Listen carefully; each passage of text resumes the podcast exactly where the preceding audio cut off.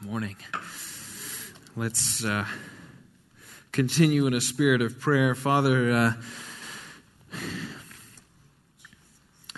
you are a light for our feet, a lamp for our feet, showing us our condition and our situation where we are, and you are a light unto our path, showing us a way forward. I know there are many here who may feel uh, cold physically, spiritually. There are some in here who perhaps feel tired. There are some who feel sick. Father, we ask that you would, your Spirit would come and be in this place, that He would come and warm our hearts to receive this news from your word would he come and move powerfully, speak through my words. For we pray this in Christ's name. Amen. Well, as uh, you can see from the title of this particular sermon of these verses in 1 Corinthians that we're looking at, who are the wise today? Who are the people that our society would say are wise or have wisdom? Is it scientists or teachers or professors or politicians? Probably not, but we keep voting for these people. Is it older people? What is it that makes someone wise? They discover new things like scientists. They, uh, they have great knowledge like teachers. Uh, they're well spoken like politicians, or they have uh, a lot of experience like older people do. It reminds me of the story of uh, the doctor, the lawyer, the little boy, and the minister who were all out for uh, a Sunday afternoon flight on a private plane as doctors, lawyers, little boys, and ministers do on Sunday afternoons. and suddenly, this plane develops engine trouble. And uh, in spite of the best efforts of the pilot, uh, the plane starts to go down. And finally, the pilot grabs a parachute and he yells to the passengers that they had better jump uh, and bail out. Unfortunately, there's only three parachutes remaining. The doctor grabs one and says, Well, I save lives and I need to live. So I'm taking this parachute, and he jumps out. And the lawyer says, I'm a lawyer, and lawyers are the smartest people in the world. I deserve to live. And he grabs a parachute and he jumps out. And the minister looks at the little boy and says, My son, I have lived a long life full of years. You are young and you have your whole life ahead of you. Take this last parachute and live in peace. The little boy handed the parachute back to the pastor and says, Not to worry, Pastor. The smartest man in the world just took off with my backpack. We've, uh, these last two weeks, in looking at 1 Corinthians, we've been looking at this issue of maturity and uh, specifically the cross and what people make of it. Is it foolishness or is it wisdom? And what is wisdom?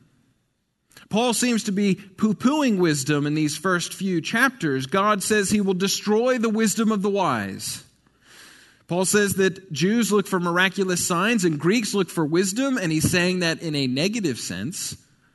Then he goes on to say he did not come to the Corinthians with eloquence or wisdom, that, that he wants the Corinthian faith not to be based on man's wisdom, but on God's power so we have to ask the question is wisdom to be avoided? Is that what Paul is trying to tell us here? Are there different types of wisdom? Well, Paul says in verse 6, and I'm reading from the NIV we do, however, speak a message of wisdom among the mature, but not the wisdom of this age or of the rulers of this age who are coming to nothing the wisdom that Paul is talking about, it's not the wisdom of the world. It's not the wisdom of the age or the rulers of the age. It's not the wisdom of the wise. It's the wisdom of God, and it's the wisdom from God. And that wisdom is the saving message of Jesus Christ crucified. As he said earlier, for the message of the cross is foolishness to those who are perishing, but to us who are being saved, it is the power of God. It's not some special additional message. It's not some elite club within Christianity. It's not even impressive by world standards. It is simply the message of the cross and the glory to come for those who are under that banner of Christ. Because the message of the cross holds out an amazing future for those who cling to it. And so we proclaim this really amazing, great news, this wisdom to those who don't know it, to those who see it as foolishness and we preach it to one another. We preach all the full implications of the cross to one another, including our ultimate glorification. And all of this, Paul says, is God's secret wisdom. Why is it a secret? Why would he call it a secret? Because this wisdom requires revelation, it needs to be revealed the way that a, a, a statue or a, a, piece of artwork is, is covered until the time is right and the cord is pulled and the artwork or the statue is revealed. Well, what does that revelation look like here? Paul in verse 9 quotes Isaiah 64 to explain. No eye has seen, nor ear has heard, no mind has conceived what God has prepared for those who love him. The wisdom of God goes beyond what human eyes can see, what human ears can hear, what human minds can comprehend. This wisdom cannot be grasped by either science, nor poetry, nor music.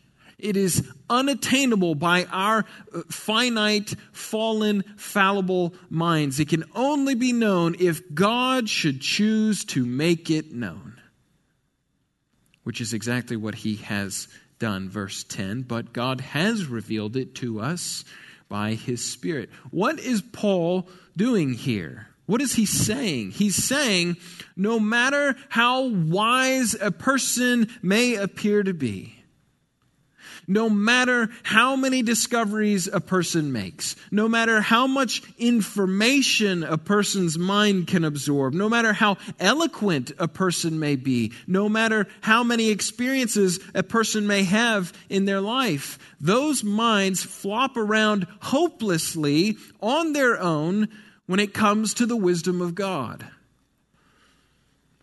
Isaiah 55 says, For my thoughts are not your thoughts, neither are your ways my ways, declares the Lord. As the heavens are higher than the earth, so are my ways higher than your ways, and my thoughts than your thoughts. In other words, the mind of God is as much higher from our minds as the heavens are from the earth, which is infinitely higher.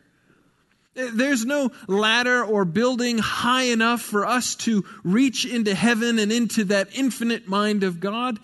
And if you don't believe me, just ask the people who built the Tower of Babel. And so we're left with the question well, then, how can we know the mind of God? And the answer is that we cannot if God remains silent. We can't even read each other's minds if we remain silent. We cannot know a person's mind unless they say or write what is on their mind, right? The same goes for the infinite, holy God who is before time and eternal. You know, I see these groups that say that they believe in God, that He created the world, but that He has left us here to figure things out on our own.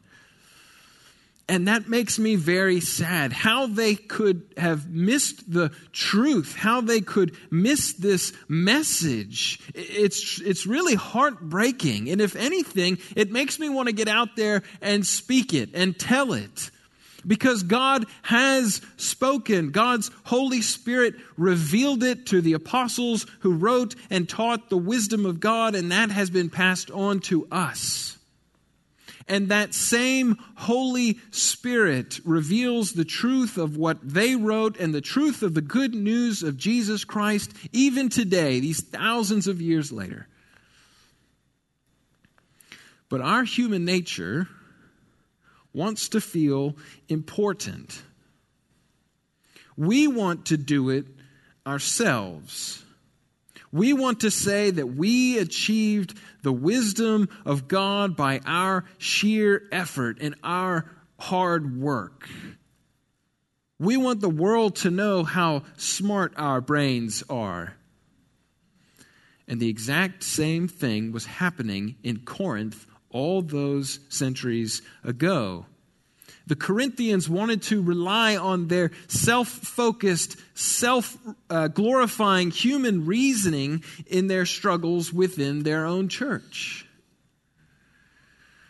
which caused Paul to remind them that they didn't grasp the gospel of Jesus Christ by human effort or human wisdom. And so, why then would they try and use those efforts to fix the problems that are in the church? Human wisdom and human effort didn't earn them their salvation.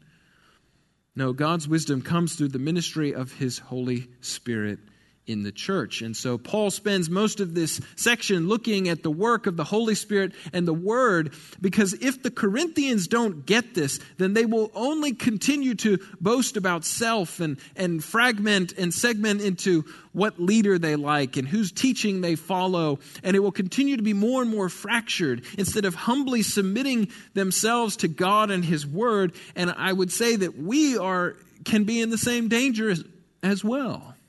How easy it is to do those things when we start relying on our own human efforts and our, uh, our intellect and our knowledge and all these things that we have accumulated instead of being unified by the Spirit of Christ. And let me say this this is, this is exciting this is the work that has brought us to the saving knowledge of Jesus Christ. This is the work that I saw happen not long ago when I was in Sydney as I talked to a man in a park who was completely depressed. And, and I saw him move from the kingdom of darkness and into the kingdom of light as he received Christ into his life. This is the work that happens day in and day out as people are giving their lives to Christ. This is the work that most of you have experienced in your own life and will continue to experience for the rest of your lives. This is the work that keeps us together and united, moving forward, no matter our differences, no matter our background, because we are unified in this gospel of Jesus Christ. So then, let us too be reminded of this powerful work. And we're going to look at four stages of the work of the Holy Spirit four stages of the work of the Holy Spirit. Because what better way to combat against those natural proclivities uh, uh, to put our trust in ourselves than to look at the character of our God? Four stages the searching work of the Spirit, the revealing work of the Spirit, the inspiring work of the Spirit, the enlightening work of the Spirit. Not sexy titles, but they get the point across. The Holy Spirit is searching spirit. Verse 10 He searches all things, even the deep things of God. He knows the thoughts of God. For who among men knows the thoughts of a man except the man's spirit within him? In the same way, no one knows the thoughts of God except the Spirit of God. Just as nobody can fully understand a human being except that human being themselves, so nobody can fully understand God except God Himself. And the Holy Spirit searches the depths of God and he knows the things of God because he is himself God. The Corinthians thought that perhaps they could explore these infinite depths on their own using human wisdom. And, and I come across this all the time. Uh, just the other day, I had a conversation with someone who said that God had abandoned them in their human reasoning and in their intellect and wisdom that they had in their mind, they had offended God too many times. They were beyond forgiveness. They had turned their back on him too much. But this is just a reading of human nature into the character of God. As a human, if you offend me too many times, yes, I will probably not return your call. I will put you in my rearview mirror and I will leave you alone. But that is not our God. Psalm 86 says, You are forgiving and good, O Lord abounding in love to all who call to you, abounding, not limited. Peter denies Jesus three times, and yet Jesus forgives him and recommissions him to be one of his apostles, and Peter continued to mess up. Go read Galatians chapter 2. Only through the Holy Spirit can the wisdom of God be made known, not through our own efforts, praise God and so the question is what has the Holy Spirit done with what he has searched out and come to know? And the answer is that he reveals it. He reveals it. He revealed it to the apostles. He revealed that salvation is a gift by grace, not earned, not won, not achieved using uh, wisdom and intellect from the world. It's given freely by grace, and we do not deserve it. Paul himself, through his letters, explains this gospel of grace, how God set his love on the very people who did not deserve it, uh, how he sent his son to die for sinners like you and me, uh, who deserved nothing at his hands except judgment. How God raised him from the dead to demonstrate that he did not die in vain, and how by faith inwardly and by baptism outwardly we may become united to Christ in his death and resurrection, right? But how could Paul understand all of this? How can he, in his human reasoning, come to this conclusion unless he himself had received the Spirit who interpreted his experience to him? Here's a really bad, weak example. My sister in law, not the one that's here, but Lindsay's sister, uh, she loves music, loves music. And years ago, her father bought her a first generation iPod. And she opens up this Christmas present and she's looking at this box. She has absolutely no idea what it is and what it is capable of even though it was far better gift than anything she could have imagined no more cds and fumbling around with a, you know the bookcases filled with cds all of it was in this one little device. But when she opened it she didn't know what it was. It had to be revealed to her. Someone had to reveal what it was that she had in order for her to appreciate and understand the gift. So the Holy Spirit is the searching spirit and the revealing spirit. He reveals the truth of what we have, of what Christ has done for us.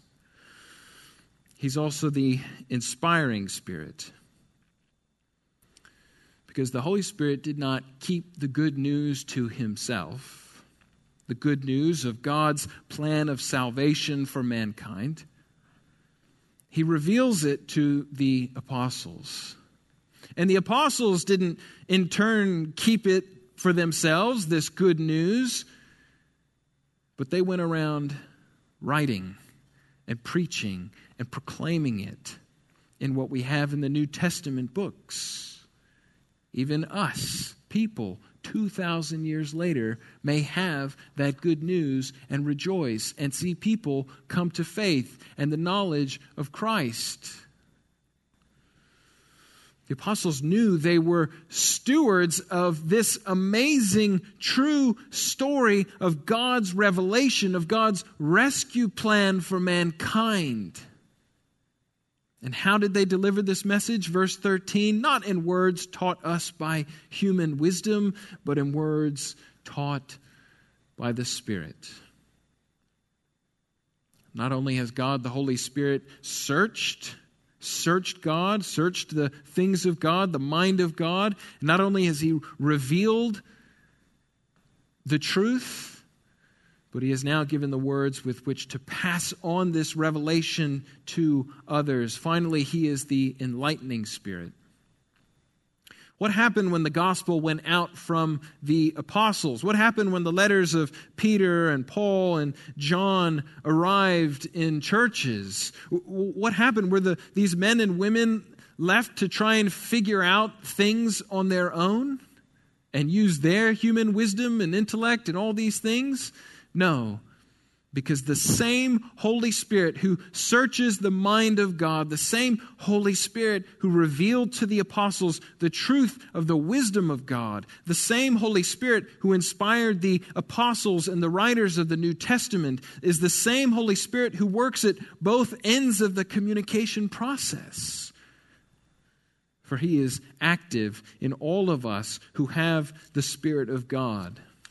Verse 13 This is what we speak, not in words taught us by human wisdom, but in words taught by the Spirit, expressing spiritual truths in spiritual words, or as the RSV puts it, interpreting spiritual truths to those who possess the Spirit. In other words, the possession of the Holy Spirit is not limited to the biblical authors. It wasn't just that the Holy Spirit came to them and then was gone but that Bible readers share in him too. Praise God. Dumpy little me. Nobody from nowhere. Somebody that uh, nothing in, in and of myself that makes me eccentric, that makes God look down and say, I need to save him. Wow, what a unique gift to mankind. I'm going to save him. Me, poor, hopeless sinner, and yet the creator of time and space and universe comes to earth to die in my place. And not only that, but that he sends his spirit so that I can read those words and they not sound foolish, but they sound awesome. Well, what does this look like in our world, in our day? What does a spiritual and an unspiritual person look like? Key is what we have just looked at. It is in the indwelling of the Holy Spirit. That is the distinguishing mark of the true Christian. Verse 14 The man without the Spirit does not accept the things that come from the Spirit of God, for they are foolishness to him. And he cannot understand them because they are spiritually discerned. Verse 15 The spiritual man makes judgment about all things, but he himself is not subject to a man's judgment. For who has known the mind of the Lord that he may instruct him?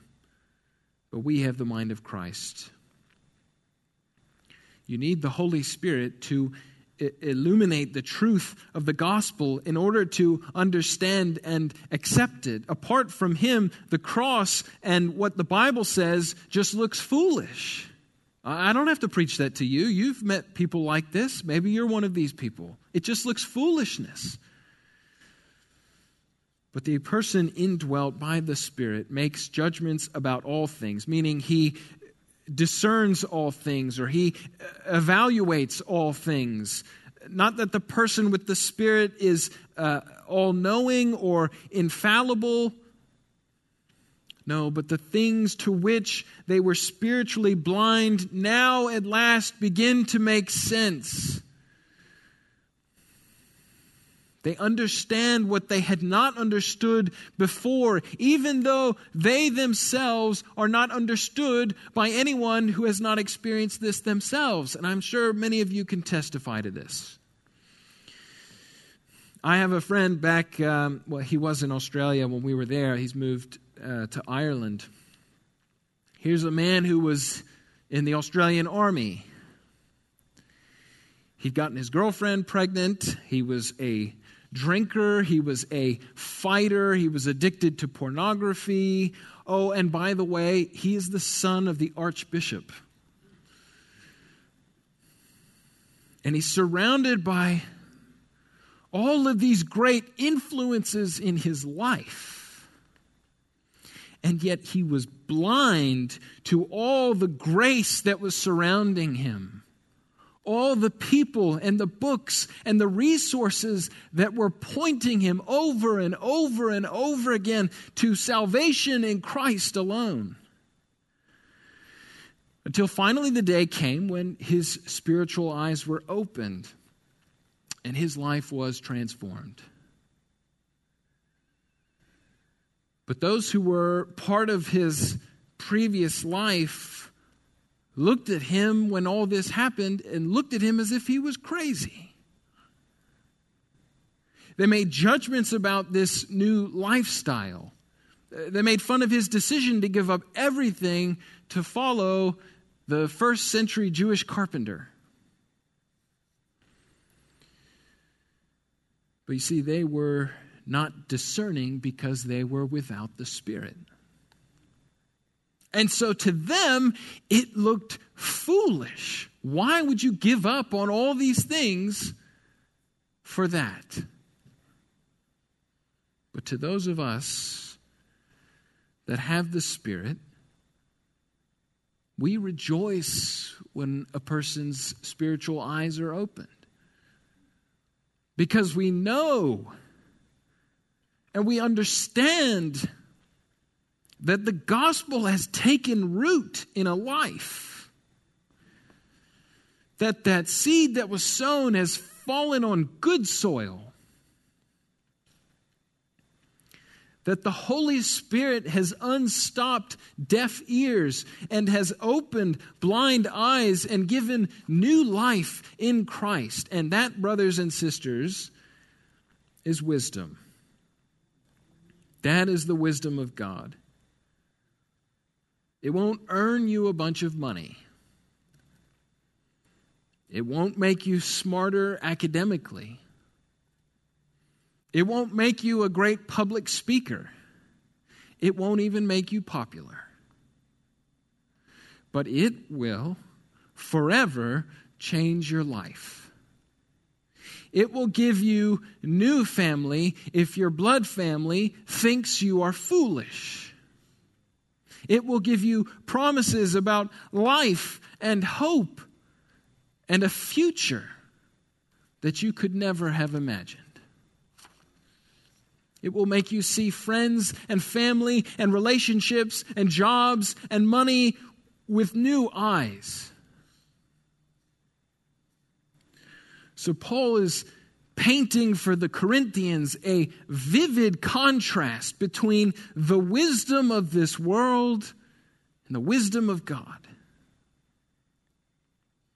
If you have received the Holy Spirit, if you have come to know the wisdom of God, then how could you ever go back to the things that are only temporary, to the things that make promises that they cannot keep? No, you have the Holy Spirit of God. You have the mind of Christ. Let's pray.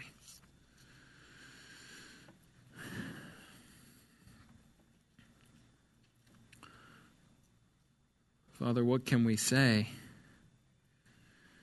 You, the eternal and perfect and infinite, have given us, poor, sinful, broken people, the wisdom of God.